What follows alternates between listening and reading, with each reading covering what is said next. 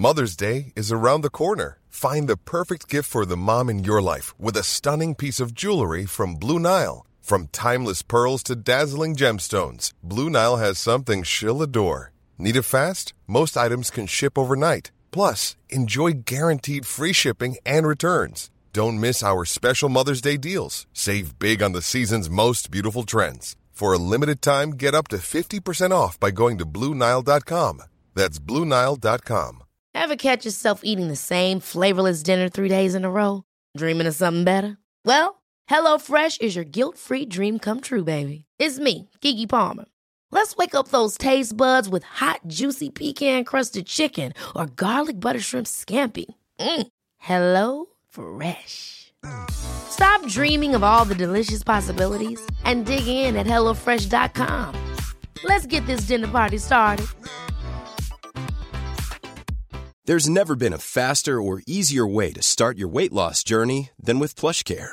PlushCare accepts most insurance plans and gives you online access to board-certified physicians who can prescribe F D A-approved weight loss medications like Wegovy and Zepbound for those who qualify. Take charge of your health and speak with a board-certified physician about a weight loss plan that's right for you. Get started today at plushcare.com slash weight loss. That's plushcare.com slash weight loss. plushcare.com slash weight loss. Hi everybody, welcome to the Wild Ginger Running live show slash podcast if you're listening tomorrow. So it's really awesome tonight. We are here with the author of this, quite frankly, wonderful book, a work of art, if I may say so. It's uh, Running Adventures Scotland. It's twenty-five inspirational runs in Scotland's wild places, written by Ross Brannigan. Welcome. Hey. So how are you doing today, Ross? What have you been up to? I'm not bad, thank you very much. I have been dotting around in the garden, to be honest. Uh, not been doing a heck of a lot of running lately. Um, just a bit of an accident on my bike Uh, the other day, and so I'm just kind of like taking it easy. Yeah. It's been a bit dreich here in Kendal, um, so I'm just kind of enjoying the fact that, yeah, just be able to watch outside and see it drizzle down. Yeah. Oh, is it been? So it's been drizzly then. I know dreich because my sister-in-law lives in Inverness, so I, I know what that means. Um, what what does it mean for you? Yeah, dreich is basically just grey and soft mizzly. Um, it's not quite getting to the stage of drucket, which is like proper coming down, chucking it uh, down, raining cats and dogs, you know. Uh, but dreich's kind of just like, you look outside and you go, it's a bit dreich today, isn't it? So yeah, it's yeah. been one of those days. But I did, I did get out for a decent walk this morning. So yeah, yes. Been a bit busy with work as well. Yes, yeah, yeah. Well, you work in conservation, don't you? Um, what yeah. do you do at the moment? Yeah, so I work as the engagement officer for the conservation charity, the John Muir Trust. Oh, um, so they're like a Wild Places uh, charity looking after some of the more remote upland areas, like uh, Ben Nevis and uh, Sky. Some of the places actually feature in the book. Um, and yeah, I, I work in events, so I travel around the country doing events and supporting the teams to deliver them, like Highland Games, uh, mountain festivals, um, Skyline Scotland as well, if anyone's uh, been along to that. Um, so I, yeah, it's kind of a, uh, it's sometimes can be like quite an amazing job because you get to meet all these amazing people who are super motivated and uh, also just who I know personally and get to know uh, through all the events. So yeah, it's really cool and nice to be doing something that's quite meaningful as well.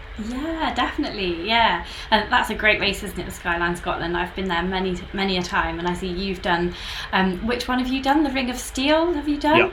And then um, haven't you got a prize of a free entry to the race for for somebody who buys a book, or there's something about a prize? Yeah, we did. Yeah, so we partnered up with the R E A events, who are the organisers of Skyline Scotland. Uh, like the Ring of Steall and Glencoe Skyline, um, and for people who were pre-ordering, uh, there was an opportunity for you to either win an entry to the Ring of Steall. You could use it for the Ben Nevis Ultra as well, I think. Um, so yeah, that was uh, that was really kind of R E A to do that because you know it takes a lot to put these events on, um, and I know that they don't they don't run on like massive margins. So it's uh, yeah, it was really kind of them, and I hope whoever has won the event is maybe even watching this evening and is excited to do it in September because it yeah. is an awesome race. Yeah, uh, will you be really there? Really brutal. Yeah, it is, isn't it? Will you be there yourself? I might be there this year. Yep, I'm seeing if I can tag it on to a couple other uh, things I've got planned. Um, namely, we're thinking of doing the Hebridean Way uh, on the bikes. Cool. And obviously we can, um, yeah, I'm sort of thinking we can maybe do uh, a bit of a pit stop over at um, Fort William on the way back, or uh, or something. So I hope I'll be there, and um, at least the, the John Muir Trust will be there and have a stand and things, so people can go along and say hi. Yeah, oh cool. You might even get to win- uh, meet the winner of the race, um, of the race place.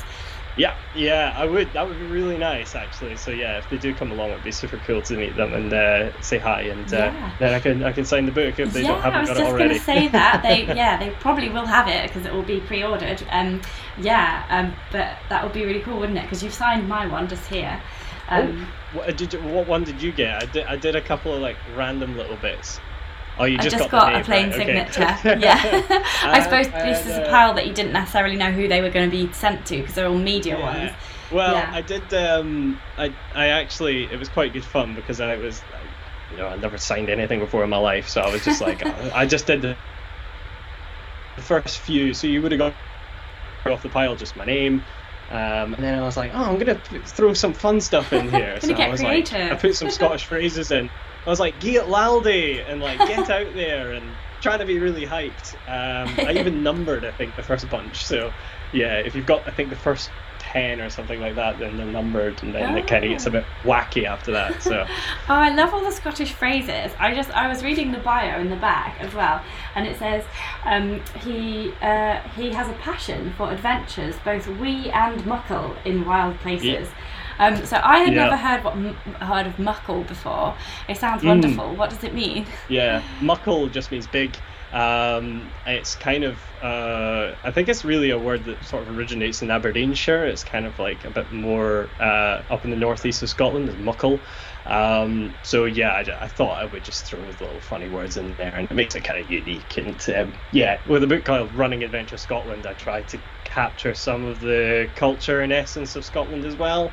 Um, which uh, yeah, it was it was a really exciting challenge because I'm really passionate about the country, even though I don't live there now, but that's just personal circumstance.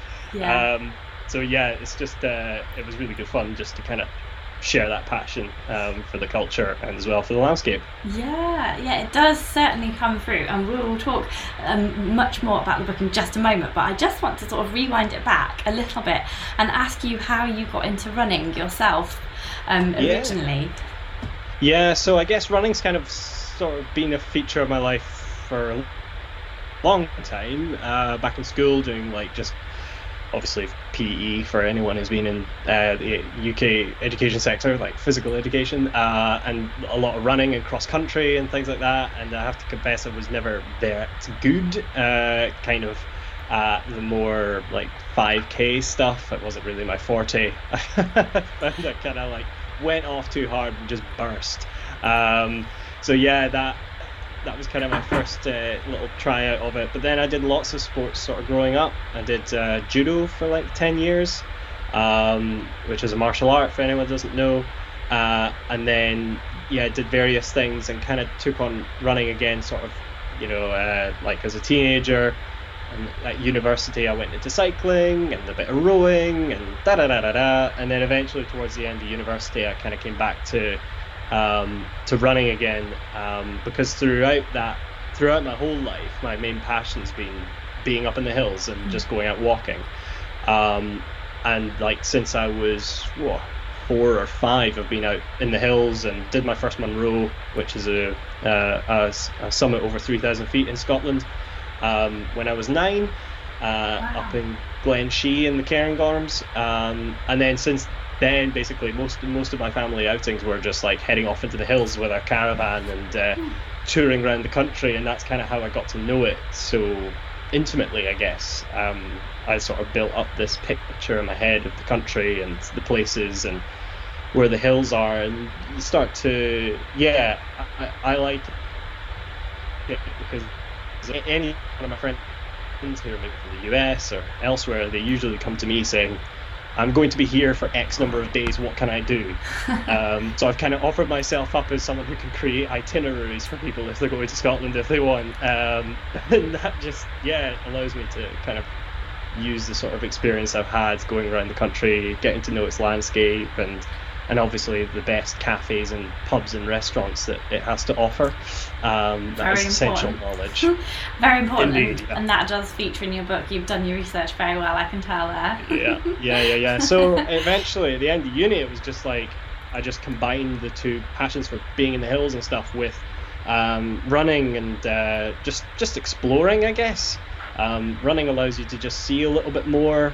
Um, obviously, there's a physical element to it of pushing yourself and just like, yeah, seeing how far or how fast you can go. But ultimately, it's just for that sense of space um, and getting out there and enjoying yourself. So since then, it's kind of just been dabbling in different aspects of hill running, um, be that racing or just more recently doing like fast packing adventures, which has kind of been more what I've turned to um, over the yeah. past like few years. Even though there's a ton of race numbers up behind me, I haven't actually raced for uh, since before COVID. Oh really? Um, so, that's fine though. Sometimes you want to yeah. race, and sometimes you just want to have an adventure, don't you? Um, what do you what do you love about running then, like, and, and running in the mountains in particular? I guess it's just um, experiencing new places and getting to see how far you can go, because obviously walking you can only travel so far, and I think there's there's merit to any kind of way you want to go into the hills. And I know some people who are, you know, more walkers will say, I can't, you know, runners, I don't understand them, they look at their feet all the time, and I I challenge any of them to, to actually show me a runner who just looks at their feet all the time, because most of the time I have to be looking up, and and also you can't help it, you're in such beautiful landscapes. Mm. Um, so yeah, part of it's just getting able to see more. And then there's like a bit of a more like groovy, hippie element to it, which I like to think of as like kind of finding your flow um, and finding a rhythm. And I really like the rhythm of running. Um, it sounds, yeah, kind of like groovy, but that's that's just what I like. There's sort of a pace to it, and you can get into this flow, and it feels like you're pushing yourself, but it's manageable, and it's, yeah, there's a bit of give and take with it. So that's kind of why I like it. Like a bit of zen, like a kind of a yeah, sort of a zen, a zen feeling from it. Yeah. yeah, people find that in different ways. They can find that on the bike, they can find that walking. For me, it's often running that yeah. I get to feel that. So, I know exactly yeah, what you mean. I did a long run yesterday, like not in the mountains, nowhere particularly hilly or anything like that, but mm. it was just so nice to do a long run again and just kind of poddle along, you know, just like jump, jump, jump, jump, jump, jump, find that rhythm, what you yeah. were talking about. You get into a rhythm of it. And th- yeah, there's a reason that I'm drawn to the hills, obviously. I don't necessarily like running in the trails and stuff like that. um I love running in the hills and just getting a bit like getting covered in mud, and you like feel like a kid again. You're sort of like jumping over stiles and over bogs and falling over and hurting yourself, and it's just it's just part of life, isn't it? Yeah. Oh well, you're definitely starting to sell the book to me. I was flicking through the pages earlier and I was just like, oh, I wish I was on a trip to Scotland right now, because I, yeah. yeah, I've I've been to some of the places that you mentioned, and uh, it just makes me want to go back there immediately. Um, but mm. I just wanted to sort of link up a little bit about um, you're, you're obviously really into running, you're really into the hills, but um, how did you get into the writing side of things? What what makes um what makes that such an interesting part of your experience in the hills? Yeah, so for me, writing has just been around probably as long as being in the hills has been, to be honest. I mean, when I was younger, I started and uh, wrote a whole tons of stories and was always imagining stuff and writing fiction and uh, random bits and bobs. And then uh, through u- university, I, I studied journalism and politics, uh, and that was, yeah, like I went and started, I was in the student newspaper there. Uh, I was a writer throughout, writing for news, politics. I worked for the B B C for a bit. I became an editor-in-chief of the newspaper uh, and managed all our editorial output. And that was really cool, and wrote hundreds of articles. And all the while through uni, kept a political blog. um, wow. Which, yeah, it was, yeah, it was kind of really, it was good fun and kept me busy and opened up a lot of things for me. And then that just kind of morphed once I went into work and um, thought, well, I really love being in the hills and running and stuff like that. I, I'm just going to combine my love of writing with that of running in, in the landscape. And actually, uh, my postgrad diploma was um, a lot of it focused on Nan Shepherd. if anyone's heard of Nan Shepherd before. I've seen um, her on your a... blog, and I, I'm sure I've heard of her as well. Just remind us all yeah. what, who she is. Yeah, Nan Shepherd was uh, a writer in sort of like the twentieth century uh, from the Cairngorms, and she really was quite unique in that she was a, she was a woman writing about Uh, being outdoors and climbing mountains, which was really like uh, sort of pushing the boundaries at that time. Um, and as well, she was also a sort of like prolif- prolific like writer in, in Scots language, like in Doric. Cool. Um, so she has she has The Living Mountain is her like main non-fiction book. Um, but then she also has like I think three, maybe four works of fiction, uh, and they're all like in um, in Scots. Uh, so reading them can be quite challenging, but it gives you a sense of the people and the culture um, that she's writing about and that she grew up with. Oh, wow. Um, which is really interesting, and loads of poetry. Um, she's just wonderful, and she captures that like Zen thing a lot, and a lot about embodiment and uh, spirituality in the landscape. Mm. So I really recommend anyone to. I mean, The Living Mountain is such a. I don't know, I don't know if I've got a copy of it here, but it it's a really thin candy? little ah. book. It's like one hundred pages or something like that, and it goes through different aspects of her journeys through the Cairngorms. So yeah, make a note. There you go. Yeah, so reading her stuff made me just have opened my eyes to like a new type of writing about the outdoors. And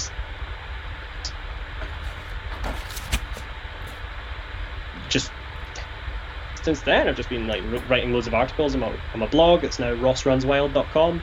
Um, you can find stuff about my adventures there, my races, and other random bits and bobs that I like to throw out there from time to time. It's awesome, and you can def- you can definitely tell that you're a writer from the writing style of the book. Um, um, mm. It's really nicely written. I mean, it's just yeah, really easy to read. I mean, it's not just.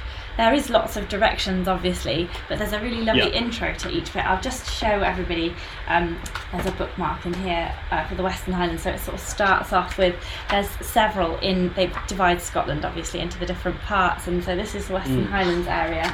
I'll just show people what they what they would get if they were to purchase this book. Um, so mm. I, I really like the way that you've got um, little quotes from yeah. um, kind of fell runners or people, influential people in the outdoors and in Scotland, yeah. um, to have a little quote about the mountain that you've chosen and the route that you've chosen. Um, and then there's a nice little gradient profile here. I don't know if I, that that looks a bit brutal, doesn't it? All the way down, then all the way up again. Oh yeah, that would be the Glen. It's, is that the Glencoe Skyline route? Uh, that, it kind of goes kind around of the bottom of um, uh-huh. Buachai to Moor. It's uh, yeah, it's it, uh, like it's a low-level trail route, but it kind of you you do cross over the Glencoe Skyline ah. uh, route quite a bit. Um, so it does, yeah. It's, it, it gives you a chance to actually follow some of it if you really wanted cool. to. Uh, it's the option to take take a little turn and go up somewhere different um, if you wanted to, and, and go somewhere a little bit more up, higher up. Yeah, if you fancied it. Yeah, it's really cool, and the map yeah, the, cool the mapping's really awesome as well. Um, the mapping's three D, yeah, the, so that's really pro, isn't it? I like yeah. that mapping. Um, and then you've got tons yeah. of pictures throughout to inspire you. I mean, if you weren't inspired mm. to start with, just picking up the book, you'd be super inspired with all the pictures. There's some lo- lovely directions as well, um, and then points of interest, and then all the highlights, getting there, top tips. Um, Uh, other options and like uh, and what you were talking about before about the pub or the cafe, um, and put tips on how to find out more, and just like little things like this little sign that you've got here, we've just got loads of other little stickers attached to it, just yeah. just the little things that you pick up on little the way that curios really, yeah that really make you feel like you've you've definitely been there and you've definitely run all of these routes. Um, we do have um Um, a re- an audience member question about the routes actually. um, I think she's actually watching. um, Andrea, who says uh, hello Claire and Ross, I think she's watching right now. I hope she is, because we're going to answer your question now, Andrea. um, she um, says um, she's always interested in the process of choosing which routes to include, so mm.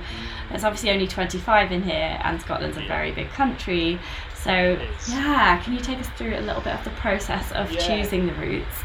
Yeah, so naturally you're going to miss some out, and there were some which I, would, I look back and go like, oh, maybe I could have gone there. And actually, since I've been um, since the book came out and I've gone around Scotland, I've been like, no, I was justified in not putting that in because it didn't make sense in the scope of the rest of the routes that kind of ended up making it. So I had to, yeah, there was a couple of essential criteria that they had to meet first, which is, firstly, is it a route that's just loved by the Scottish hill running community? Um, those are people who I hang out with um, and who I follow on social media, and I just know that the route is great. Like, one of which is like Beinn a' Ghlò, which is in the Cairngorms, and that's just a route that I know people go back to time and time again because it's just great fun running.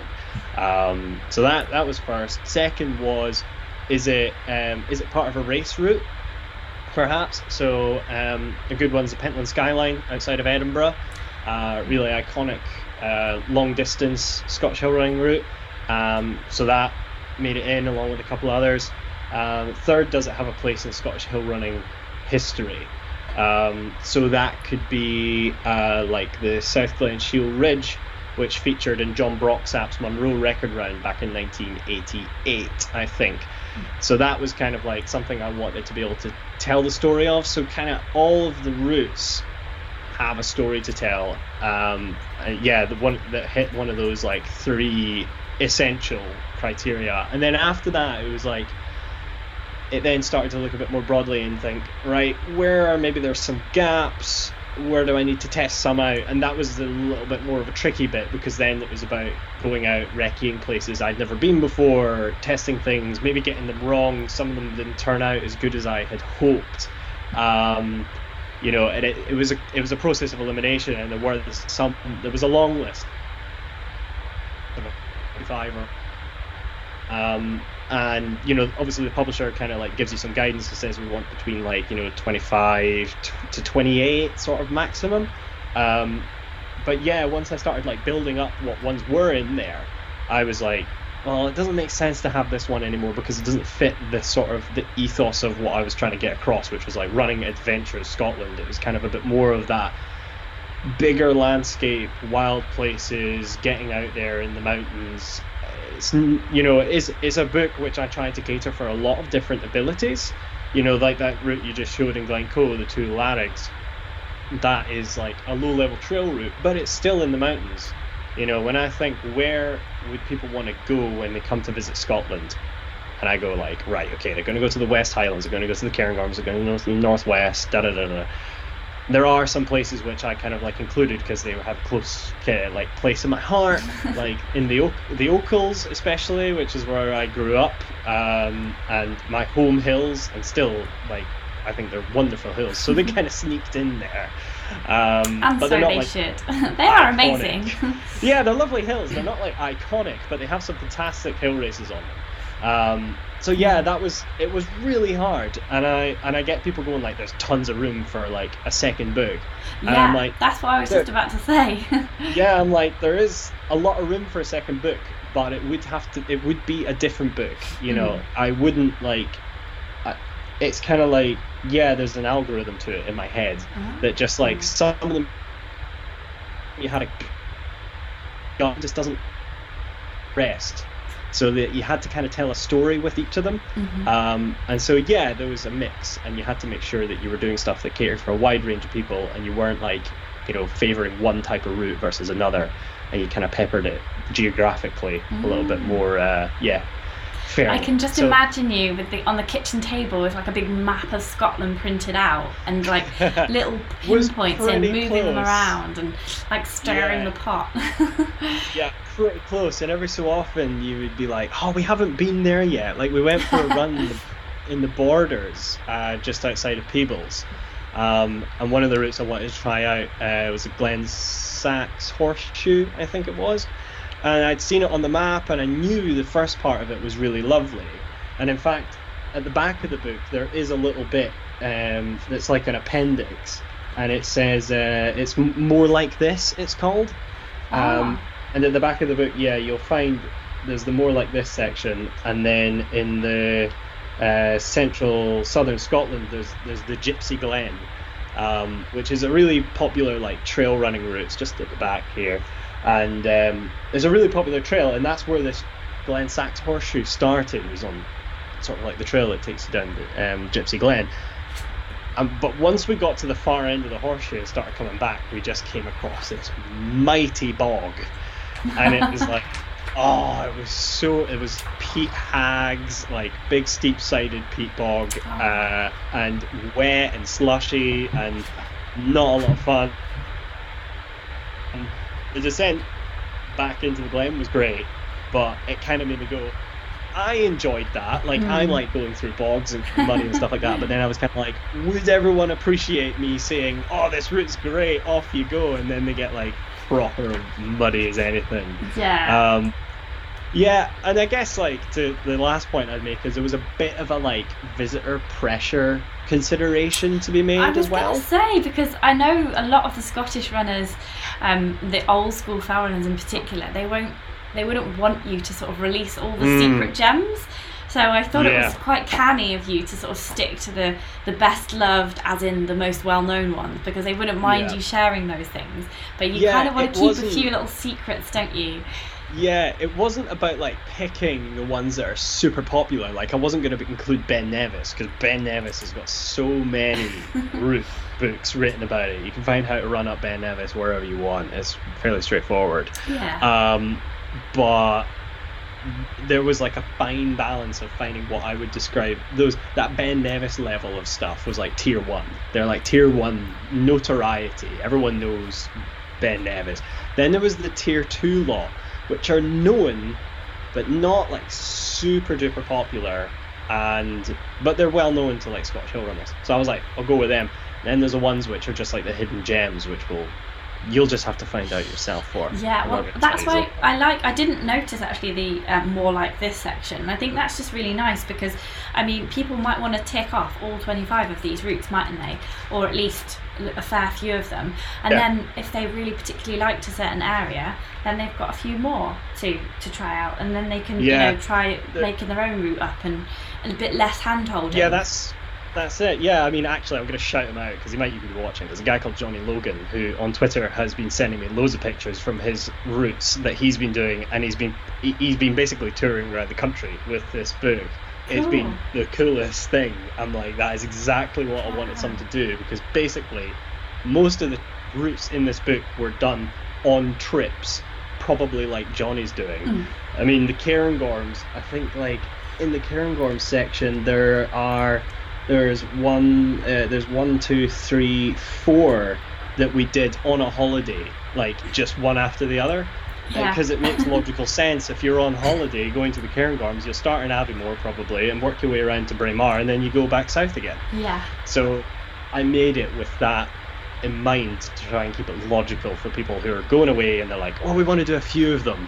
I, d- I tell you what, I chewed my partner's ear off talking about this constantly on every run we did. Oh, I bet she loved it. Ah, uh, yeah. Well, yeah, I'm sure she did. But I had such consternation about it that I really wanted to make it do it right. Anyway, yeah. that answers the question very long-windedly. Yeah, no, that's great. And Andrea is actually listening right now, and she says, thank you, that's really interesting.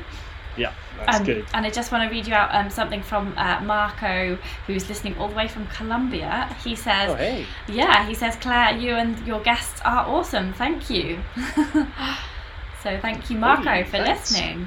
Yeah, that's awesome. Um, so, uh, so yeah, so with that in mind, w- was the book hard to write? Like, did it did it sort of flow? You seemed like it, it seemed like once you'd chosen the mountains and mm. the routes to, to go on, it just sort of all came together. Did did it come together really easily? Kind of does, yeah.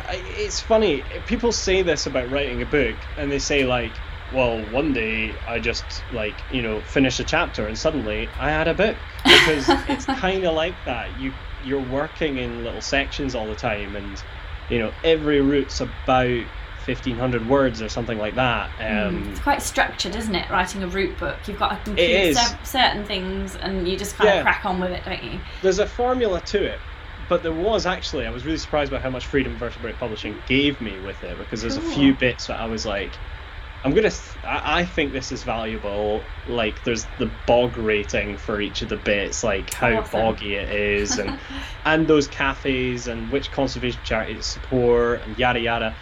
And so they kept all that in, which was really nice, and those were my own little bits. Um, but yeah, you kind of write a fifteen hundred word route, and you've got it down, and then you move on to the next one, the next one, the next one, and then after, like, you know, eight months or so, you've got fifty thousand words in a folder, uh, and it's just like, I don't know how that happens. Yeah. It's kind of it's quite it's quite a surreal experience. I mean, yeah, you've done your own, so it's just this, yeah, really bizarre uh, sort of yeah. anti-climax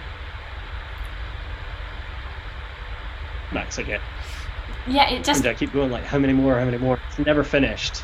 Yeah, it just kind of keeps going, keeps going, doesn't it? And then I don't know about you, but mm. when I wrote mine, I ended up with far too many words, so I had to then just go and like hack everything out and just be like really cruel, like, oh, I don't need that bit, uh, but that took me ages to craft. Oh no, I don't need that bit. I'll just delete that bit. Yeah, yeah. I don't know. It was. Um, I think I'd I'd see a lot of people who work in kind of like doing more like not not guidebooks. Have to work a lot on the editing side of things, because there is that limitation and there's a narrative that you have to stick to and kind of make it quite sharp. Um, whether it was because I just wrote good stuff to go in with, it seemed that the edits weren't huge, which was really comforting for me. And it, because there was obviously a few iterations of a couple of routes. Like I sent a few over to Kirsty Reid, the commissioning editor of Vertebrate, uh, and it was like, does this tone work? Or do you want this tone or this tone? Mm. And she sent back like, is it okay if we get a mix? So I was like, all right, okay, because they were not wanting it to be like a blow by blow account, mm. but there was also like, don't be too broad, basically. Yeah. So you had to kind of tease that in a little bit, uh, which was a good challenge. So yeah, the book ends up just kind of like happening once you've kind of got that base level of research done. It's just like ticking it over, and it took about eh, like yeah I think from I think I I think I got the commission in like uh, December uh, to write it, and I finished it in October. Wow, yeah. That's not long at all, especially like if you had to go and run. Did you have to go and run them all within that time frame, or had you already really familiar with a few of them? Yeah, so a few of them I was really familiar with. Um, there are a few which people might notice, like Beinn a' Ghlò, for instance, and Ben Lomond. Um, the photographs are not mine, because um, I knew the routes so well uh, that I could just do them off of memory, to be honest. It was kind of like I know exactly where to go. Yeah. Um, and I, it was like going up to Scotland to go and do Ben Lomond alone at times was a little bit like I had, like it didn't work with my schedule and so on, so I was kind of like, well, I know it by heart, and I knew people locally who had good photographs, and thanks to the guys at Walk Highlands for con- contributing some of the photography, because that was really helpful. Um, but yeah, most of them you'll find if it doesn't have a credit under it, it's probably taken by me. Mm. Um, and that is about like twenty of the twenty-five routes, so yeah, in that time despite wow. injury, COVID, whoa, yeah, a crazy, crazy winter in Scotland, which meant that I couldn't go running in the Cairngorms for the best part of until June, really. Um, it was kind of like this four months of just, just yeah. I was just in Scotland every single weekend. Yeah. Um, so yeah, it was quite, it was working to the lines up there. Yeah, yeah, no, it's it sounds like a, a labour of love, but a, a really good labour of love. Um, uh, and yeah. I was also really interested to talk to you about the environmental message that you wanted to come across through the book. Um, yeah. Yeah, can you tell us more about that? Because obviously you work in conservation, it totally makes sense. Yeah, yeah. So I think it, just since like lockdown kind of um, well, kind of ended, I guess we saw this massive influx of people going to the hills for the first time, which was really exciting because, yeah, people who would regularly go to Ibiza were now going up Ben Nevis and finding out just how awesome it is to go outside, which is great. I really love that. And but there were some problems with it, like you know some issues around uh, overcrowding, bad parking, uh, you know just footpath maintenance. Costs go up for charities like mine and National Trust for Scotland and uh, and R S P B and so on. So you know that, that that increase in numbers obviously has an effect. And for me, I was very conscious that I was sending people to places that I really love mm. and that are quite fragile in some cases. Um, I use Ben Ben Lors as an example. Like it's a national nature reserve. It's got very rare Arctic alpine plants. um, that, you know, they're more of an in, in, in the enclosure, but there are other routes in the book that do have like quite rare flora um, that if you stepped on you would cause like, you know, quite a lot of damage to. Yeah. Um, and so, yeah, and obviously we're living through a climate and biodiversity crisis at the moment. And so for me, having a message in there of like how to go responsibly into the outdoors, uh, obviously crack on, enjoy it. It's awesome. Like you'll love being out there, but there's a consideration to be made. And I know as runners, we love running through bogs and heather and all that. But if you can try and stick to the main routes, and particularly those I write in the book, you know, there's like, I give as much information as I possibly can to allow you to do it safely and responsibly. And then, yeah, at the end of most of the routes, um, there is a charity that you can support um, by like dropping a donation to them or something like that, or just going online to find more.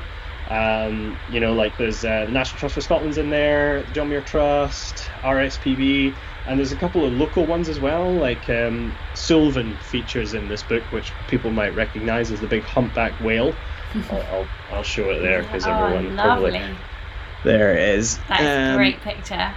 So yeah, it's a beautiful mountain, and it's um, the Ascent Foundation uh, sort of like manage the land in the area um, and do a lot of work restoring footpaths and so on. So for me, it was really important that if you go to these places, you should go respectfully, and also you should think about how you can give back as well. So that was uh, yeah, yeah, really big for me. Yeah, it's it's really big deal, isn't it? Now, like I've actually started. Um, Uh, doing doing just like a monthly donation to R E N. I don't know if you've heard of them. Um, mm. I interviewed Jim Mann on the channel um, yeah. before COVID, I think it was, um, about Trees Not Tees, yeah. um, the company that they founded for swapping race T-shirts with T-shirts, I'm sure you know. Um, I mean, swapping race T-shirts with trees, which I'm sure you know yeah. all about. Um, so yeah, I just I just like felt super guilty because in this job, which I do, like I've flown all over the world trail running, and you know I I've written about all these mountains. We got the sun in the eye. The sun's yeah. me or not. Yeah, it's getting dark, isn't it? Yeah. Um, but um, yeah, it's okay. It's such a, a difficult thing because you want to go to these amazing places and you want to encourage other people to go to yeah. the amazing places, but what do you do about like tracking your carbon footprint? So I just thought, well, I'll take as mm. little planes as I can. I'll go on trains and boats wherever I can, like to the Isle of Man. Um, but I just do a monthly donation as well, just just to help. Is that something that you would recommend, or like does the book recommend doing that as well? Um, what? Yeah. How do you reconcile it with yourself? Yeah, that's a really good question. I think actually Damien Hall has a really good perspective on this, and yeah, he says that we're he's all, a really good eco-runner, isn't he? Yeah, we're all kind of hypocrites at the end of the day. Um, yeah. Because we all do stuff that, you know, we could make more, uh, you know, eco-conscious decisions. Um, I, like, for myself, you know, I've, I've not really done a lot of foreign travel in my life because I've spent a lot of my time in Scotland, and this is the product of it. Yes. Um, but you're okay recently, then. yeah, yeah, yeah. Um, but just recently, I've kind of really wanted to see more of the world, um, and because I'm not, you know, I don't have tons of money, and unfortunately, we're in a position where public transport is so. And I, you know, I'm speaking for myself when I was, I'm talking about all this, but you know, uh, it, public transport is still really expensive, um, it and. It, shouldn't be, but unfortunately mm. whenever I'm like I really want to go and experience a new place, and I've done Scotland so much and I want to experience different cultures and so on, um, a ninety pound plane flight, or you look at a three hundred pound train, yeah, and that go, takes three days. I don't have all that. Yeah, you don't you don't have all that much annual leave. Um, you know, you don't have the money to just like splash on that, so you just go, um, you know, that's the decision you kind of make, and you reconcile that by thinking about all the other things you do in your life. Like, I eat less meat nowadays, I drive a lot less, I I work from home, so yeah, it's kind of like driving isn't really a big big thing. Um, I buy less, and yeah, you just gotta kind of do things that you think are responsible. And ultimately as well, we get into the mindset because we're people who are conscious about these things, we think like, oh, I'm doing such a terrible thing, I've flown once this year, oh my god. But you have to remember that there are people flying weekly. Yeah, to uh, like America, like yeah, constant long like, haul flights. Yeah. So you should not beat yourself up.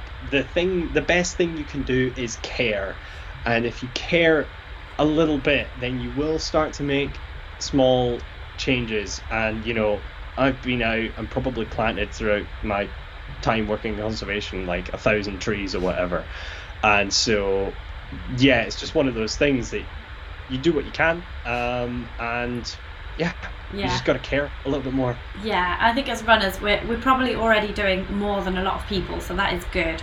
Um, exactly. But there's obviously always more that we we can do. And did you pick up every bit of litter on the way like Damien likes to do?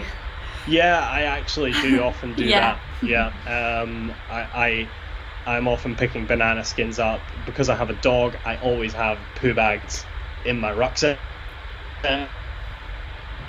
so I banana skins and satsuma peels. Um, interesting fact about banana skins: people think that the reason you shouldn't throw them away is because they just don't degrade that quickly. Mm. It's true, but it's also because where bananas come from, they're areas of really high nutrient soils, mm. whereas in the U K we have really low nutrients. So on the mountains in particular, we have really low nutrient density in our soils, and if you do drop a banana, it essentially, as it decays, will release all those nutrients and burn the soil and burn the plants that are in the vicinity of oh, it. God, wow. um, So you can really damage fragile plants if you're chucking banana skins all over the place. Yeah. So top tip. Yeah, yeah. Oh, well, I would hope that nobody listening to this show or podcast would ever drop a banana skin on purpose, um, but that will give us more impetus to go pick it up, yeah, won't it? Yeah. Yeah, take it back. Yeah, take it back home with us, put it in your pocket. Oh. Yeah. Um, I used to pick up a lot more litter before COVID. Um, I think I'm going to start now again because um, mm. I think the scare has gradually diminished, so I think we can all yeah. start safely picking up litter again. Um, yeah. Cool. Well, I've just got um, we've got time for a couple more questions. I hope you're okay just for a couple more questions yeah, yeah, yeah. for us. Um, I, do, um, I I don't want to ask you this question even because I know it's going to be a really difficult one. But do you have a favourite route? I know it's like trying to choose between your children, um, but I've got to ask: have you got a favourite of all these twenty-five routes in this wonderful book, Running Adventures Scotland? Yes. Yeah, so obviously, all of the routes have a special story to them. Um, And yeah, we'll we'll maybe talk about that. But like the, I think for me the South Glen Shiel Ridge just hits the nail on the head every time. Um, it, um, with about like thirteen hundred meters of ascent in it. Uh, so you know, distance to elevation is actually like pretty reasonable. Um, but in that twenty-seven kilometers, you're climbing seven Munros. You're basically tripping over Munro summits as you're running along this ridge. And the ridge is really nice, wide ridge, rolling terrain, very grassy. Um, there's a steep section to get up onto the ridge, but after that you've just got like sublime views wow. in all directions, if you can see them, obviously. We got a really good day for it. Um, yeah, so you get like some Munros you get from whichever point you want to go, and yeah, drop back down. And the way we recommend in the book to do it is to finish at the Cluny Inn, because uh, oh, that's then if you've left the car and you've got a bike at the Cluny Inn, you can then go downhill all the way back to your car. Cool. Um, so that good makes tip. I like that. Easier for you, yeah. So if you go from west to east, you get a downhill bike ride back to the start. Brilliant. Um, and yeah. Whichever one of the friends has to go and get the car, the other one can sit in the Cluny Inn and have a beer. So and have a lovely yeah. beer. Oh, it's that sounds ideal. Tremendous, really yeah. beautiful. Oh, I love that one. And you've got a story as well, haven't you? Um, I've just realised, I remembered you wanted to talk about the Sky route that you did, the Sgùrr na Strì, um, yeah. which was a really challenging day out. Intriguing. Oh, it was. Yeah, it was a really challenging day out because I think, um, yeah, like I say, all those routes have a story in them, why they're in there, what happens, and so on. But Sgùrr na Strì was really interesting for me because it was kind of like I'd just done. I'd actually been working at Skyline Scotland. Um, time I'm ever going to get up to Skye so easily is from Fort William. Mm. So I decided to head over to Skye. I slept in a lay-by uh, in the van and then headed over to Skye the next morning. And it was, I mean, like, yeah, I said dreich at the start of this conversation. It was dreich. Like, it was super dreich. super Drake. It wasn't quite Drake, it was proper Drake. And uh, and yeah, Sky was earning its reputation as the Misty Isle that day, I have to say. So I sat in the co-op car park in Cael Fachall and just like was pounding like a pan of chocolates in my mouth. I was like, oh, this is going to be so miserable because I'm by myself. Oh. Um, and I thought, well, I just got to crack on. This is my only opportunity to do this. Um, and so I headed off to Kilnaree and headed down to Camasunary, and just like I had this total black dog on my back for a while. I was proper like grumpy, but then just something something happened when I got over that brow and could see over Camasunary Bay. I was like, wow, this is a wild place. Like, this is just so out the way. I feel like the last person on earth that's so wicked. And yeah, then I ran off and crossed over the river, and then the rain came down like nobody's business, and then I was it was proper Drukit then, um, and my only like company was this red deer, and so it was just an amazing moment because I'm kind of like I had to check myself. I was thinking, right, you know, am I safe? You know, this is one yeah. of those ones where you're like, it's cold, it's really raining hard, and then I was like, well, I'm on the route, I've got a map, I've got a compass, I'm sure of myself in the mountains, I've got enough, like, you know, food and clothing to keep me safe, so I'm going to crack on and see how I get on. And uh, the clouds lifted just as I got to the summit, mm. and I got the, like, iconic view over Loch Carus wow. and the Coolin oh, wow. that everybody kind of, like, goes up Sgùrr na Strì to see. And I was like, yes, Yay. That was it. And then I came back on the Sky Trail and just like, I could leave. And I was like, that was awesome. Like, it started off so hard, but just a little bit of, um, yeah, perseverance. Um, and just, yeah, one of those things, you give something a crack and, you, and it works out in the end. So yeah, it was, that's a really memorable day, and I have loads of memorable days from the book, but it was a real joy to to explore and find new places. Sgùrr na Strì I'd never been up before, so that was a really cool thing to do. Um, so I loved it. Yeah, it's awesome, and the, the love of the area just really comes across in the book. I was really taken by, yeah, the, just the lovely language that you use to describe the places, or the people you've spoken to to get like little little insights into the areas, mm. or the little top tips. It really is a wonderful book, Ross. I hope that you're very proud of what you've created, and yeah. um, excited. But weird people. Seeing you there with it. Yeah, with the book here as well. Yeah, it's like, like you've what? Got my book. You've How got did the you book. Get held of that? Eh? How did we do that? Yeah. yeah. um, and uh, so I've just got one final question for you. Oh, yeah. um, on your blog, um, there's a drop-down menu. There's a few things along the top, and there's a drop-down menu, and the book one says books, plural. So what's next? What's the next book? You're already oh, set wow. yourself yeah. up for a second, haven't you? Gosh, yeah. I think I call it that because we're going to do some reviews as well, so it might be that I amend it slightly. But yeah, um, at the moment I've got a lot of really exciting projects on. uh, Anything you can tell us about? Oh yeah, actually. So uh, at the end of July, um, this is like. Yeah, runners may not know about this race, but there's a race called the Transcontinental, um, which is a, a self-supported bikepacking ultra-endurance race that goes from, uh, well, basically crosses the European continent. Wow. Uh, goes from Belgium this year to Bulgaria. Cool. Uh, and I'm going to be the race reporter for ah. the event, so I'll wow. be writing the race reports every day. I've been doing interviews for um, for some pre-race interviews to get some articles up, um, so yeah, so I'll be away on the road, um, yeah, from twenty-second of July to the ninth of August. Wow! Right, so was, is that time off from your job at the John Muir then?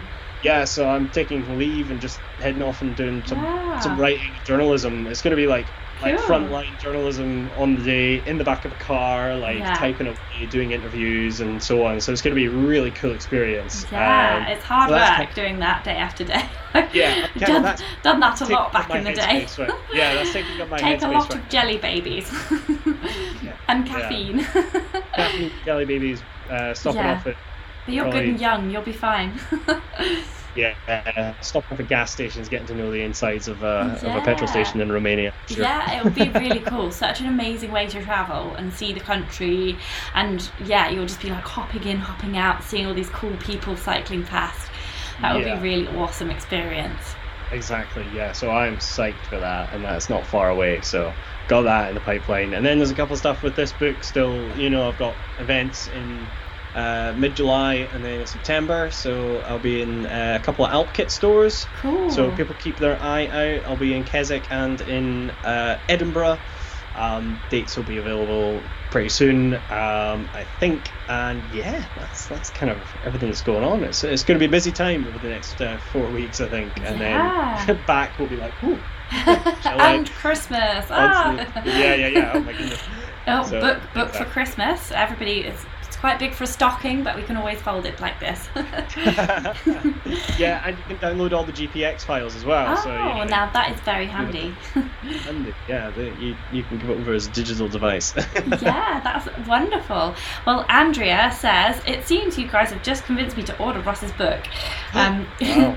And Saragon um, Mc, uh, McEnemy McEnny, sorry, says the Isle of Skye trail running sounds amazing. Is it in your mm. book, Ross? I'm guessing it is, because yeah, so, that's why we were talking about it. Yes. Yeah, yeah, yeah, yeah. So there's obviously there is the um, there's Sgùrr na Strì, which is one of the routes on Skye. But then actually, I think I give an honourable mention to the Sky Trail. Uh, uh, let me just check. Uh, oh no, I I had. I think, and then I'm, I shifted it out. It might have been on my like long list at one point. Oh, um, that's a, a sneak uh, secret yeah. preview oh, for no, the there podcast. It is. It's in the it's in the multi-day routes. Uh, oh. So at the back, we've got a couple more multi-day routes, and one of them is uh, the Sky Trail. So cool. if, once it's given that a crack, then then do so, because it is beautiful. Um, and having ran, I did the Trotternish Ridge race uh, back in twenty. seventeen, I think. I think the this is one of the one of the numbers up there is uh, from Trotternish race, and that was just bonkers. It was a crazy race. Um, the weather was really atrocious. I couldn't, couldn't see much further than like you know twenty meters ahead of you. And Trotternish is the, the top bit of Skye. It's kind of that whole area, wow. and it's like this big scar that runs down that uh, that central section of Skye. And I remember the race organizer saying, you need to, if you're not comfortable navigating, then don't think that you can use the, the ridge as a handrail, because you won't be able to see it. So you can see it now. If you're not comfortable, then you don't have to run this. And I just looked at my plate and I was like, uh, well, I guess I guess we're just doing that. Yeah. Not, um, and yeah, that was a long day out. I wow. got lost a couple of but oh, so did everybody. No. Yes. Wow. Uh, it's nice, isn't it, that they've still got races where they can fling you off into the wilderness like that, and it's your exactly, own fault whether yeah. you survive or not. yeah, yeah, within reason, yeah. Yeah. Awesome. Oh, well, thanks so much, Ross. It really has been really lovely to talk to you tonight. Um, and I think we've definitely sold a few more copies of Running Adventures Scotland, so that's fantastic. Um, yeah. Before... yeah, if people, if people want to get it, then just go to, I think it's adventure books dot com. Um, which is Vertebrate Publishing's website, or you can just type it into Google and you'll be able to find it, I'm sure. And it's I'll in most in the Scottish books. Well. Yeah, yeah, yeah, yeah. So um, yeah, grab yourself a copy. Get get inspired yeah. and uh, come up with some routes of your own. I'd love to see people's uh, mm. people's photographs. You can find me on Twitter, Ross Brannigan ninety-five, or Instagram, which is Ross Runs Wild. Uh, and I'd love to see your photographs of you using the book, because we're wicked. Cool. Oh, and just remind us about the blog as well. What's the web address for that? Yeah, ross runs wild dot com. ross runs wild dot com. Um, that's the place to go. I'm currently writing up uh, a, a fast-packing trip report from when I was in France just recently.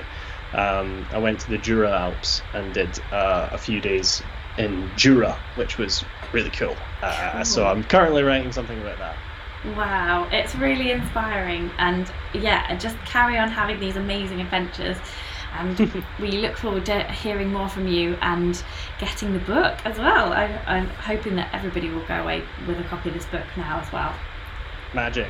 Thanks so much. Yeah, it's been really great to chat about it and relive some of it as well, which is really nice. So I hope people enjoy the book, and uh, yeah, look forward to seeing photos from it. Cool, cool. Okay, we'll share your posts, everyone, and um, hopefully you'll see some people on the trails then. Night, everybody.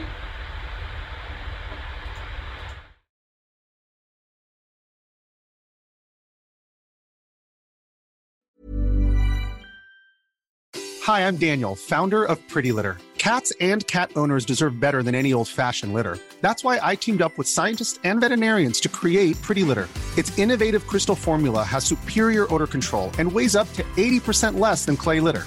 Pretty Litter even monitors health by changing colors to help detect early signs of potential illness. It's the world's smartest kitty litter. Go to pretty litter dot com and use code ACAST for twenty percent off your first order and a free cat toy. Terms and conditions apply. See site for details. Hold up. What was that? Boring. No flavor. That was as bad as those leftovers you ate all week. Keke Palmer here. And it's time to say hello to something fresh and guilt-free. HelloFresh. Jazz up dinner with pecan-crusted chicken or garlic butter shrimp scampi. Now that's music to my mouth. HelloFresh. Let's get this dinner party started. Discover all the delicious possibilities at hello fresh dot com.